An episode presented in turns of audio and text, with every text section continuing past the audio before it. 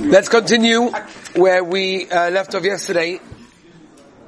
We'll start like this. We'll start with the Issa of eating and drinking, uh, or having a Suda primarily, before Hadlakas Haneris of Hanukkah.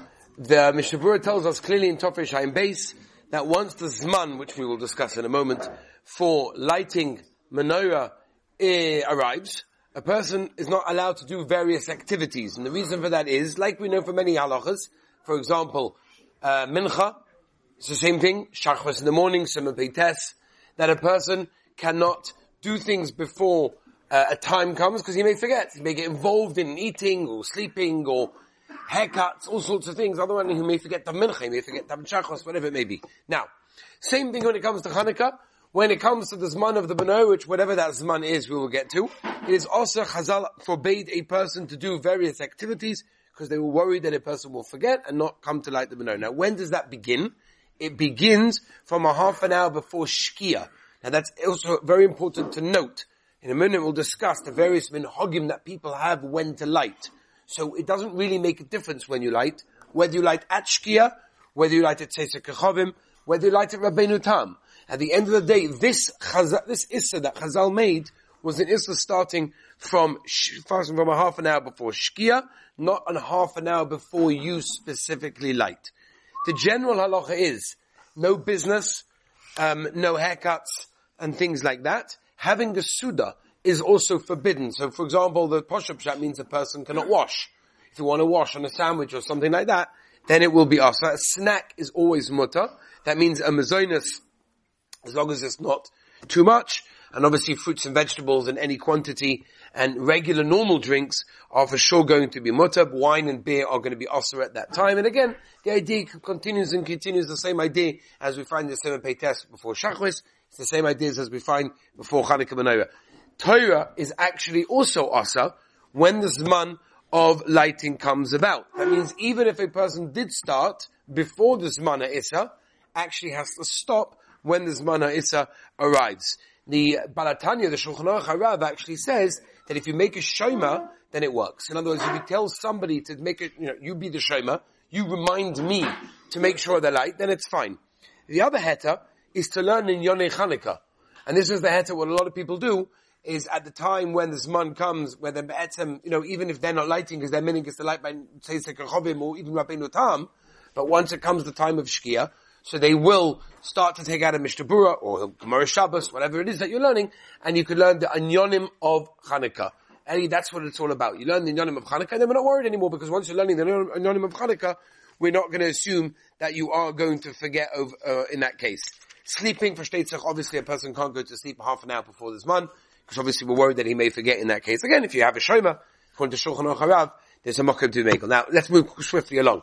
When is the time to light Hanukkah menorah. So the Gemara says very clearly, the mitzvah is Mishatishka Chama, which is Pashtas Shkia. That's what the Pashtas is. The Machoikas Rishonim in the Gemara is, what does that mean? Shkia what? The beginning of Shkia?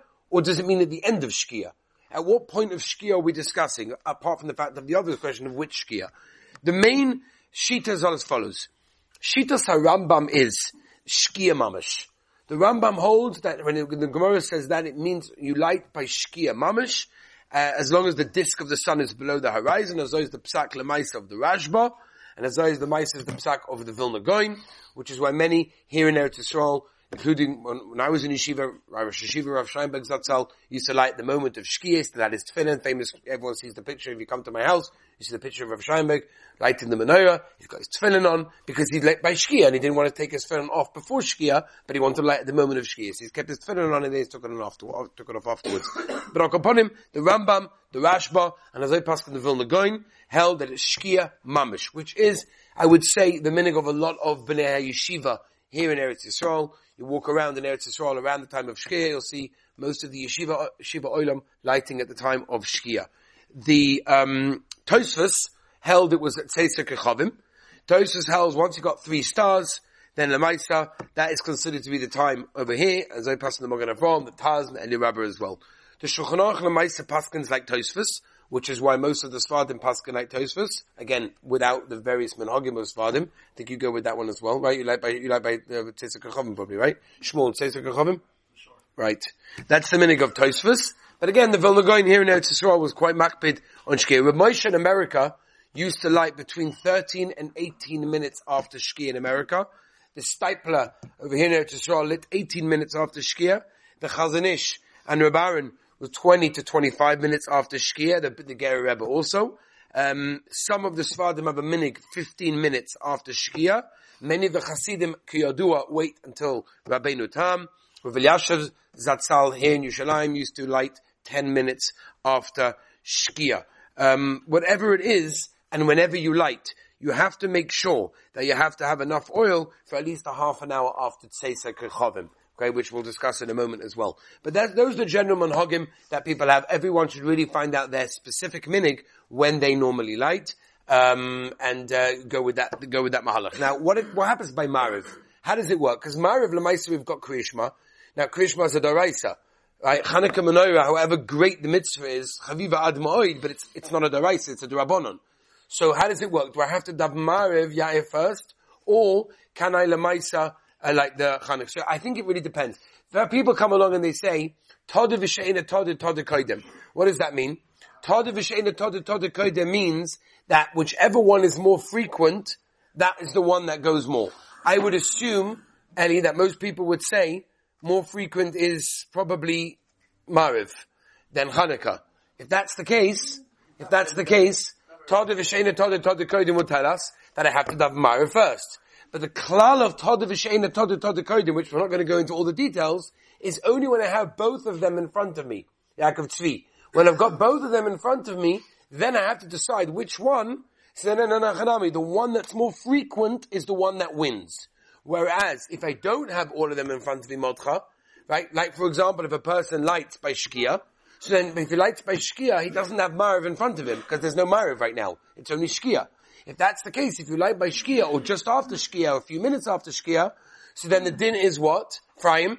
That you, we won't have, you know, don't have a Shiloh with Mariv B'chalal. Why not? Because there's no Mariv right now.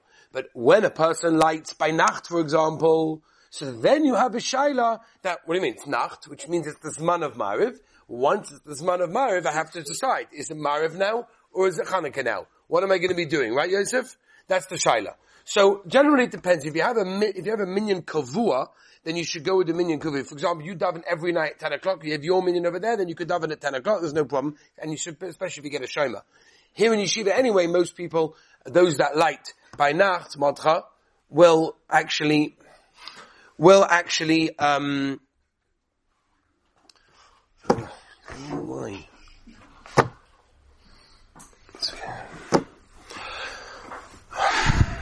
Those people that light by Nacht will daven Mariv in Yeshiva first, and then they'll go up to light. Right? Because then, otherwise we have the Daraisa in that case. When is the latest time to light?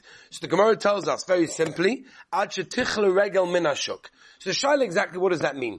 Basically, the translation of that means is when people are no longer in the marketplace. What does it mean that people are no longer in the marketplace? So the Rambam clearly says it's about a chatzi shah yosa. About a half an hour or more after the time that it gets dark. You have to remember in the days of Chazal, or in the days of even the Rishonim, they didn't have lights everywhere. They had candles, and most people went home when it was light, when it was dark. Therefore the shuk became empty very, very early. At that point, you're not, you're not mechoyev to make sure that, that there are candles lit at that time, and also you can continue lighting as long as there are people around. The Brisker Rav wants the Taina, and he brings the Rambam as a raya, that every generation has its shuk. That means every generation has its marketplace, which means, and Moshe Sternbuch brings this very clearly Moedim Bazmanim, that it depends where you are, will depend on how late you're allowed to light. If there are people around in the place where you are, then Lamaisa you'll be able to actually light at that time. In fact, they bring from the Brisker Rav that when he lived here, he actually had a uh, movie theater very close to his house. In fact, it was opposite his house. I think that's what they say it was. And he made sure that the candles were lit in the menorah of his Hanukkah until the last showing of the show, so that when people come out, they would still see the menorah. Right? Because he held of this Rambam that it goes according to the shock of the generation, and if there's people around, so Mamela, I've got to make sure that my menorah is lit until then. They don't have to make, they don't have to make sure, because really the Gemara is talking about when can you light until, but upon him, some say that you should make sure that there's enough light and oil to last until generally people are around in that case, um, over there. Now, lighting afterwards when there's no one around is a, a big shaila, whether a person is allowed to light, there's no one, around. for example, let's say you go out, you come back at three o'clock in the morning, and there's no one around, and you want to light the menorah. So the, the emes is probably here in Yeshiva there are people around at 3 o'clock in the morning, so you should gather a few people over there. Once you've gathered a few people around, then they can light, you can light, and there are people over there, and there's a presuma nissa. That's why people ask Akasha on the, on the rebels, Lamaisa, they're not lighting outside. The answer is they've got the biggest presuma nissa because they've got thousands and thousands of people who are watching them to light, and therefore there's no problem. So you should have somebody there when you are lighting. If there's nobody there, that's already a different shiloh, which we're not going to go into. Very quickly to discuss the shiloh of where to light which is a very complicated shaila. It's one of the most complicated shailas in Nechus Chanukah and in halacha in general. Where should a person be lighting his menorah? So Chazal tell us very clearly in the Gemara in Shabbos Chaf Aleph, mitzvah la'inicha al Pesach beisoy mibachutz. We learned, we had a couple of days ago, that the mitzvah of Chanukah is a ish ubeisoi. It's attached to your house. It's very, very important for there to be a connection between the menorah and your house. For you to go out into the street in the middle of the road and light a menorah there, you're not yotza. Has no shaykhs or connection to a house, and therefore you're not yotza because it has to be a connection to the house. So where exactly do you light? Now you have to remember, in the days of Chazal, they had very different houses to the way that we had the different courtyards. Anyone that learned Masechta Shabbos, Masechta Eruvin, you see very, very clearly how they had different chutzah and all different things that they used to do in their. They used to do laundry and all sorts of stuff over there. Where do you light it? Do you light it at the entrance to the chutzah, to the street? Or do you light it inside the chutzah, on the staircase to the house? Or do you light it at the front door of the house? These are the general shilas. We're not going to go into so much. The Gemara does tell us though, that B'shas sakana, there was a sakana bisman chazal, and since there was a sakana, they came along and said it's dangerous to lie outside. And if it's dangerous, there's a problem. So the Chachma Shlomo, for example, says, what does sakana mean in the Gemara? It means bekuach, nefesh mamish. There was a real bekuach nefesh. That's what it is. The uh, for Shabbos, the Machzah Shekel, they want to taina, when the Gemara says Shasa Sakana, it was talking about Korav la Sakana, not Mamish la Sakana, but it was Korav to Sakana, anything similar to that. The Pri Megadim, which is Be'etzim and Ritva, Mishnah Berurah brings it, and that is Hezek Momon. Somebody told me, I don't remember where he lived, somewhere in America, that when he lit the menorah by the window, he got a brick through his window. That was the Matthias. So according to the Mishnah according to the Ritva, according to Pri Megadim, if there's a, at least a suffix that there'll be a Hezek Momon, that's the Shasa Sakana. The Gemara says, Maniach HaShulchan V'dai. Now, Lemaisa, we know, Baruch Hashem, we don't have a sakana anymore. So if that's the case, we should go back to the original takana, which was to light outside, which is what many of the Gedolim here said everyone to do, and that's what they do. Now, uh, just very, very quickly touch upon one point. There's a Mordecai Sefer, a tshuva called, uh, Shaila's tshuva's Dvar Yoshua. Right, Dvar Yoshua, he lived from 1904 to 1976, a very, very, very big paisik. It's a huge, huge paisik. And he has an incredible tshuva over there. He writes that he made a trip on Hanukkah to Yerushalayim, and he saw something crazy. What did he see? He saw that the Olam were lighting menorah outside, in these little glass boxes, he says, none of them are Yaitza. They're all not Yaitza the mitzvah of Hanukkah. What's Pshat? He says, what do you mean? The Gemara tells us that B'shas sakona maniyacha shechona v'dayoi. That means there was a sakona b'zman chazal. They had to lie inside. It was dangerous to lie outside for the goyim to see what they're doing. But maybe that's what they did. Now, nowhere does the Gemara say that we changed it. And he brings a beautiful raya. What's his raya? His raya is from the Gemara in Rosh Hashanah we know that the Gemara Rosh Hashanah tells us that when are we meant to blow shofar on Rosh Hashanah? We're meant to do it by Shachris. Reason Magdim in the mitzvahs. Why are you waiting for Musaf? We're meant to do it by Shachris, right? However, the Chazal tell us that there was a sakana, there was a time that they couldn't do it by Shachris. They had to move it to Musaf when all the people running around weren't around anymore. Maybe they moved it to Musaf. He asked Akasha. Nowadays, is there a sakana by blowing shofar by Shachris? No. So why do we still do it by Musaf? Because that's what they did, Bisman Chazal. They didn't change it then. Why are you changing it now? So that is the same thing by Hanukkah. Hanukkah tells us, eh, Sakana, Nowhere does it say we go back to the original Gzeira of lighting outside. So all these people, he writes, who are lighting outside in Yerushalayim, are Pasha not Yaitza. So Rav Elyashiv has a huge tshuva, the tshuva, if I'm not mistaken, Chelik base, where he goes and explains how there's a difference, which we're not going to discuss it, but I'll upon him.